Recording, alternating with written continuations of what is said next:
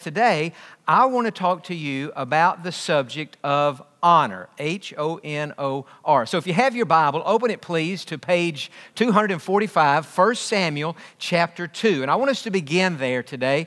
I want us to look at a verse. In fact, it's not even an entire verse, it's just part of a verse towards the end of verse number 30 in 1 Samuel chapter 2. So find that verse, 1 Samuel 2:30 and go to the bottom of the verse, and we're going to be looking at the phrase, not the last phrase in the verse, but actually the next to the last phrase in the verse. And God is the one speaking here, and notice what he says For those who honor me, I will honor. Now, I quote that verse a lot, but I have never had done a whole sermon. Those who honor me, I will honor. Say that with me. Those who honor me, I will honor. Now, this is a biblical principle. It is a truth that if in our lives we will honor God, then He in turn will honor us. And so the million dollar question is what does it mean to honor God? What does that word honor mean? Well, it's, an, it's a verb, obviously, honor, those who honor me,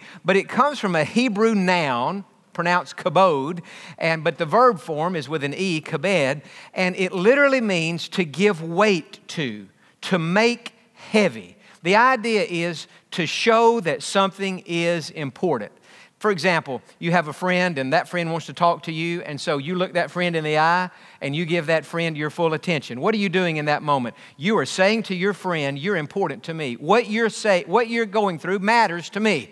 And so you're giving weight to that. You're, you're making that heavy in that sense, and you're making that very important. Now, God says if in our lives we will honor him if we, by our actions, by how we treat others, by how we live our lives, if we will honor God, he in turn will honor us. If we demonstrate to God that he is important to us, he will demonstrate to us that we are important to Him. And so, as we think about that, we think naturally about what are some practical ways that we can honor God. I want to mention just three very quickly, and then I want to develop the third one of those ways a little more fully. But first of all, we honor God, we show God that He is important by serving him. Anytime you serve God, like even today at the Tuesday Bible lunch, a lot of you, a good number of you, got here early. You got the tables ready. Put the, somebody had to put the Bibles on the table, put the silverware on the tables. Uh, pe- people got here very early this morning to do what most of us don't even we take it for granted. But in doing that, what were they really doing? They were serving God. Now, it's a, it's, they're serving God in a behind the scenes way. So I personally think when we get to heaven, their reward will be even greater because sometimes we're serving Lord. Like right now, I'm trying to serve the Lord, but it's in, a, it's in more of a public, it's been more of a public way. I just think when we get to heaven, the people who have done things behind the scenes are going to be rewarded by God in an extra special way because they didn't get the accolades on earth because nobody really knew what they did. Now, in John chapter 12, I think we have this verse, and verse number 26, notice what Jesus said If anyone serves me, let him follow me. But then keep reading. And where I am, there my servant will be also. If anyone serves me, him my Father will honor. And so if your life is devoted to serving God, whether it's in a public way, a private way, however it is God's called you to do it, you're honoring God. And God's, Jesus said here, if anyone serves me, him my Father will honor. We see the principle. If we honor God, God in turn will honor us back. So we honor God by serving Him. Another way that we honor God, now we don't talk about this much at the Tuesday Bible lunch, but we honor God by tithing. Now, don't get nervous. We're not going to pass the plate today and start collecting money. But go to the book of Proverbs. I imagine, I don't know the page, but I think you can probably find Proverbs kind of in the middle of the Bible. And in Proverbs chapter 3, we get this principle about tithing. And uh, it's something very practical, something we can do. I heard a preacher this morning uh, in a little devotional uh, on, I've just looked him up. He does a little one minute uh, tweet every day, a video tweet. And he today was talking about tithing, and it tied into this point. Chapter 3 of Proverbs, verse 9. Notice how it begins Honor the Lord with your possessions and with the first fruits of all your increase. So we honor God by giving Him the first part of whatever we make. In other places in the Bible, it's taught to be a tenth. A person makes $100 a week, they give God $10 on Sunday. Make $1,000 a week, they give God $100 on Sunday. Make $10,000 a week, You give God $1,000 on Sunday, you invite me to lunch if you're making that kind of money, right? That's a lot. But notice what it says Honor the Lord with your possessions and with the first fruits of all your increase. You give your tithes to God, so your barns will be filled with plenty, and your vats, that's just a big place to hold liquid, will overflow with new wine. Their principle is, is, all, is, is right there again. If you honor God with your money, you give God the first tenth, He will honor you financially. Doesn't mean he's going to make you a millionaire. Doesn't mean that he's going to make you rich. But it means that he will honor it. Those who honor me, I will honor. How do we honor God? We honor God by serving. We honor God by tithing. But the thing I really want us to think about, because I think we all already knew that, but something that we might not think as much about, we, one of the ways that we honor God is by honoring other people. When you honor other people, you are honoring God. Now, let me just mention a couple of categories of people that we are to honor. First of all, the Bible says in the Ten Commandments, we read that we are to honor our parents. Now, I know many of you are thinking, well, my parents have been in heaven for a long time. How can I honor them now? You honor them now by the way you live your life. You honor their name. You, you, you honor the fact that you're their child, no matter how old you are or how long they may have been gone. But look at the, the, this verse in the Ten, Ten Commandments honor your father and your mother. So that's our part. We honor our parents. Notice what God says that your days may be long upon the land which the Lord your God is giving you. Now, that doesn't mean that everybody who honors their parents is going to live to be 90 or 100 years old. But it means, I mean, it's what it, it here's what it says. That doesn't necessarily mean that every case is going to be like that. It's kind of like when we read the book of Proverbs. Pro, the book of Proverbs is not the book of promises. Proverbs is general principles that, when generally applied, yield a specific result. For example, there's a verse in Proverbs that says, Train up a child in the way he should go, and when he is old, he will not depart from that. That's a principle. But the reason that doesn't always happen is because the child has a free will. And so, if the child chooses to go contrary to how the child was taught, then the child's not going to go on the right path. But the principle remains in most cases, generally speaking, train up a child in the way he should go when he's old, he will not depart from it. Well, the idea is the same here that if we honor our parents, God's going to bless us, and many times he's blessing us by lengthening our lives and by giving us a longer life than we would have had. Now, another group of people that we can honor, not just our parents, but we can honor uh, those who are in authority over us, governmental officials. Now, let's go to Romans chapter 13. This is interesting to me, anyway, in the day in which we live, in which there's so much dishonor and disrespect for everybody or, or for, from, from some people towards people in a position of authority. They don't respect the principal, the teacher, the coach. They don't respect the political leader. They don't respect the policeman. And the Bible says that we are to respect those who are in authority over us. Romans chapter 13 and in verse number 1. Let every soul be subject to the governing authorities, for there is no authority except from God, and the authorities that exist are appointed by God. Therefore, whoever resists the authority resists the ordinance of God, and those who resist will bring judgment on themselves. And so, if you rebel against governmental authorities, God says you're dishonoring Him, and it says here that they're bringing judgment on themselves. So the principle works both ways. If we honor God, God will honor us. If we dishonor God, God will bring us under judgment. He will bring judgment onto us. And here he's talking about governmental officials. Verse 3 For rulers are not a terror to good works, but to evil. Do you want to be unafraid of the authority? Do what is good, and you will have praise from the same. For he is God's minister to you for good. But if you do evil, be afraid, for he does not bear the sword in vain. We might say today, he does not carry, or she does not carry that gun in vain. For they, he is God's minister, an avenger to execute wrath on him who practices evil. Therefore, you must be subject not only because of wrath, but also for conscience sake. And so, if you have an, an attitude towards people in position of authority, whether it's the president, the Congress, the, the governor, the mayor, the policeman, the FBI, the CIA, whoever, the, whoever are, are the governing authorities. That doesn't mean that everything they do is right. That doesn't mean that we always agree with them, but we are respecting and commanded to respect their position of authority. And if we don't, not only have we sinned, but we have defiled our own conscience. Now look in verse 6. For because of this, you also pay taxes, for they are God's ministers attending continually to this very thing. Render therefore to all their due taxes to whom taxes are due, custom customs to whom customs are due, fear to whom fear is due, and honor to whom honor is due. And so I think we know this, but it's probably a good word. I think it's a timely word in what's happened in our country the last you know, few years. We've just seen so much disrespect. I believe it started with the police and then it's just kind of expanded to all authorities. Folks, I don't know about you. I'm thankful for the police. I'm thankful for the fact that they protect us and they serve us. And we we honor them. You know, one thing here at First Baptist we have done for years, Charlie Matthews started this back at the old location.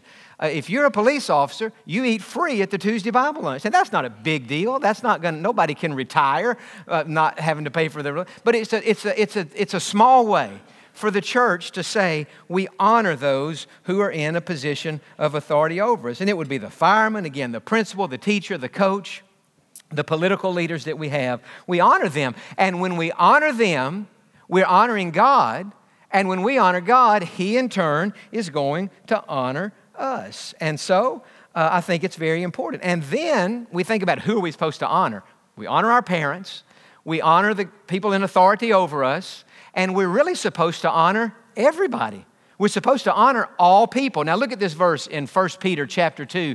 It's just, it just says it just so plainly. Honor all people. Love the brotherhood. Fear God.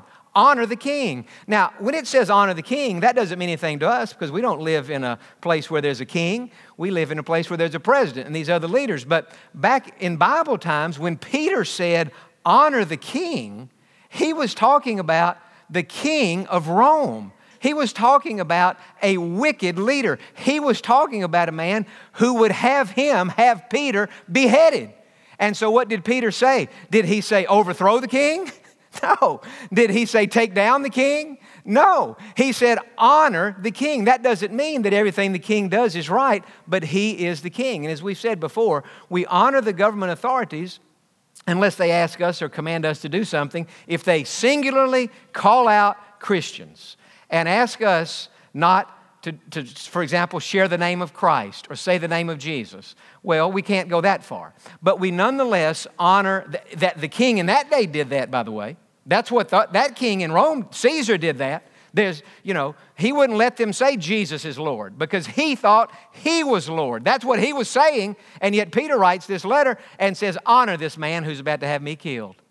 That is, honor his position, respect his position. Certainly, you don't sacrifice your faith, and nobody thinks that that's what I'm saying. But nonetheless, we are told to honor all people, whether they're above us, equal to us, if there's a flow chart and they're on the flow chart, they're below us. I mean, if you say it that way, but doesn't make any difference. We are to honor all people. Now, if we will honor God, He will honor us. Now, you're in Proverbs. I think you're still in Proverbs. Go back to Psalm 91, just a few pages back, because I want to show you three verses here that tell us one of the ways that God will honor us if we will honor Him.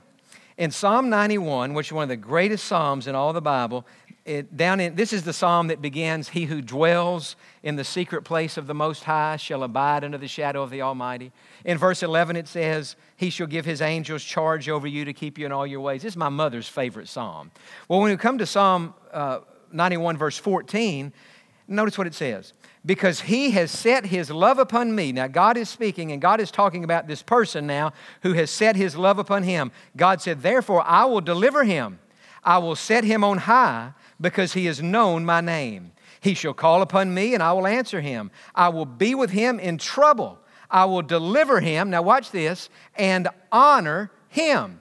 With long life, I will satisfy him and show him my salvation. And so God says it again here if you honor me, I'm going to honor you. Now, you still listen, say amen, because we just been scooting right through some stuff. If you have, have a television, and I know all of you do, and you have been watching anything on the TV since last Thursday, you know, now I didn't turn the TV on yesterday, but through, through up until yesterday anyway, the news was dominated by the death of Queen Elizabeth. And it has been fascinating to me. I, I finished my work on Friday and got all cleaned up and sat down to eat dinner about 8 o'clock Friday night and turned the TV on, I put it on ABC 2020, and they had what I thought was a one hour documentary on the life of Queen Elizabeth.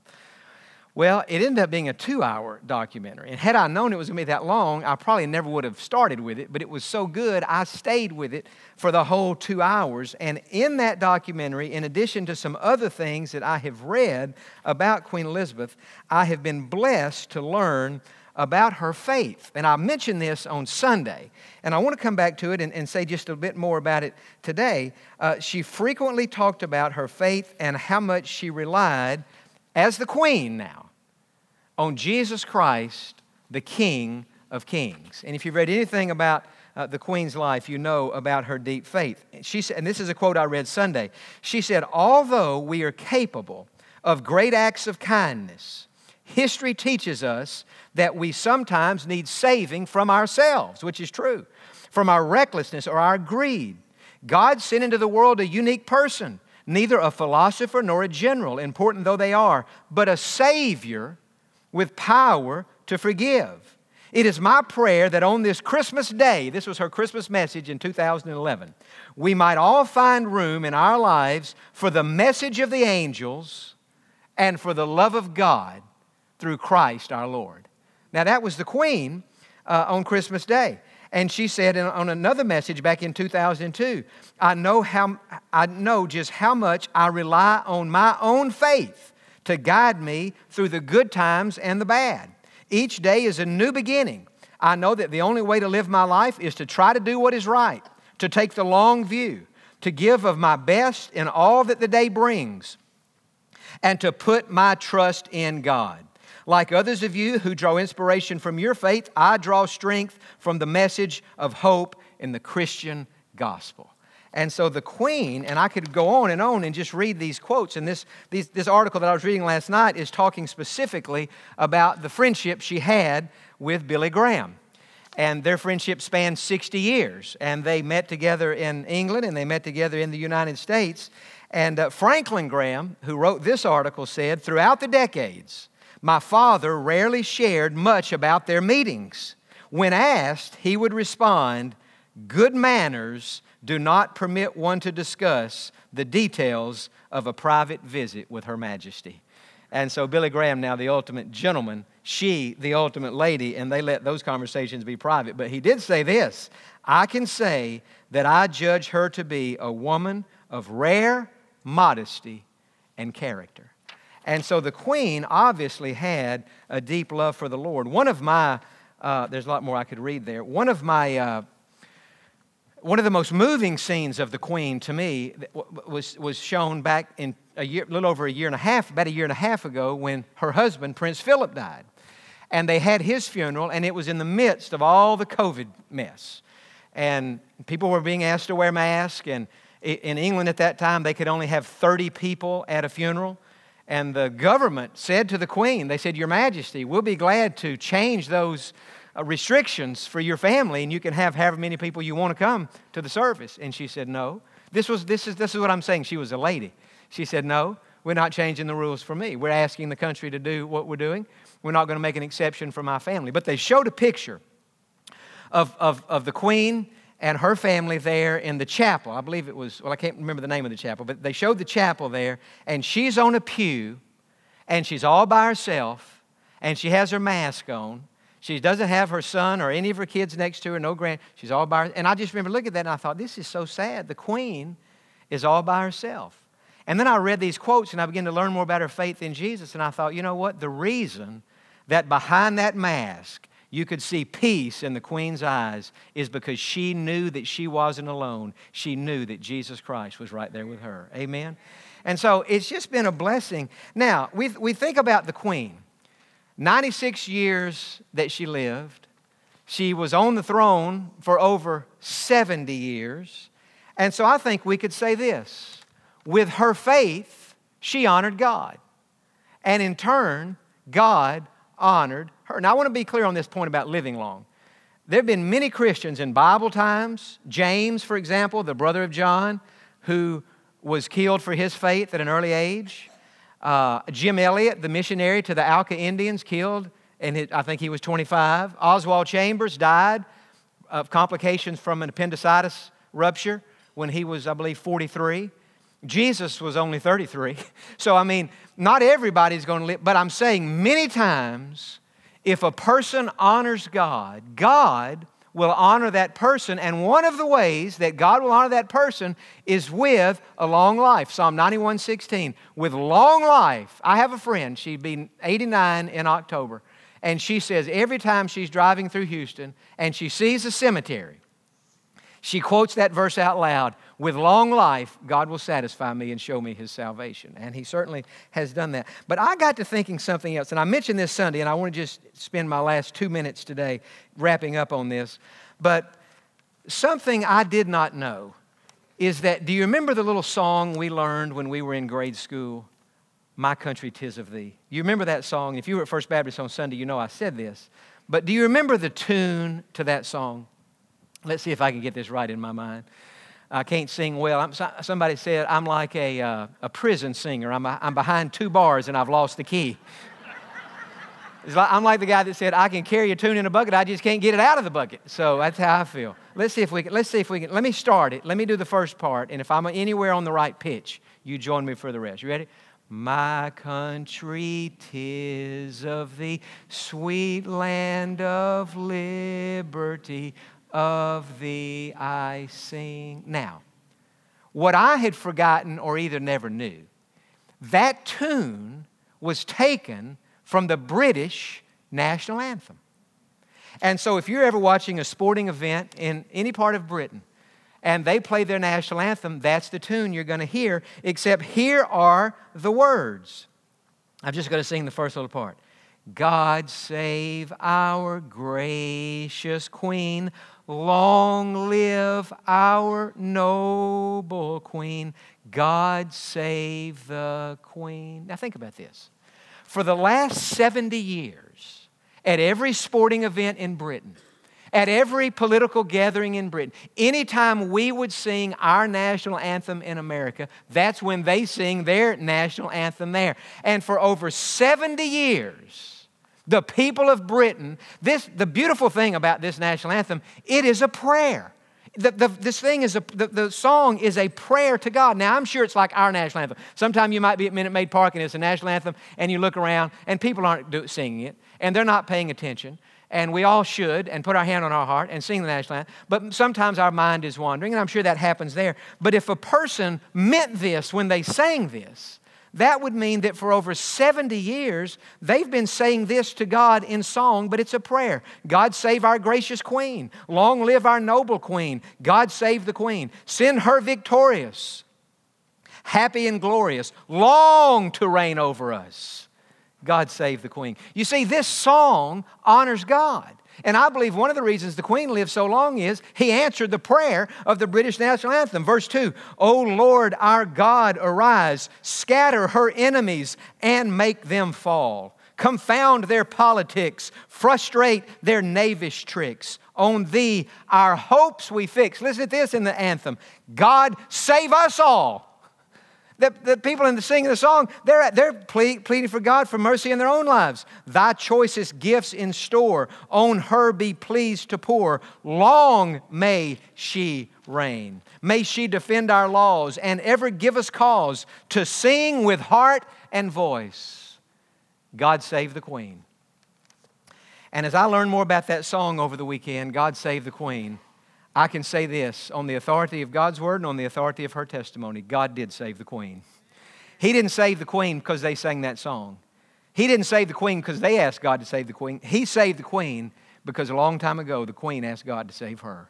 And since that day, I'm not saying she's been perfect, none of us are, but since that day, she has sought to honor the Lord And the Lord honored her, not only with a peaceful reign, pretty much a peaceful reign, but God honored her with a long life. Remember what I started today by saying that verse in Samuel. God said it Those who honor me, I will honor. I encourage you the best you can. We can't all do the same thing, and we maybe can't all do what we wish we could do. But as best as you can, honor the Lord with your life, and God in turn will honor you. Amen. Father, I thank you for this biblical principle. It's one of the most important ones in the Bible and one of the most practical ones for us to live out. I pray today, in big ways and in small, that we would honor you, knowing that in your own time and your own way, you're going to honor us. Bless everyone, Lord, for taking time out of a busy work schedule and busy other responsibilities to come and join us here. Somehow today, honor them for the time they spent here. Give this hour back to them. Make their afternoon doubly productive, is my prayer in Jesus' name. And all the people said, Amen.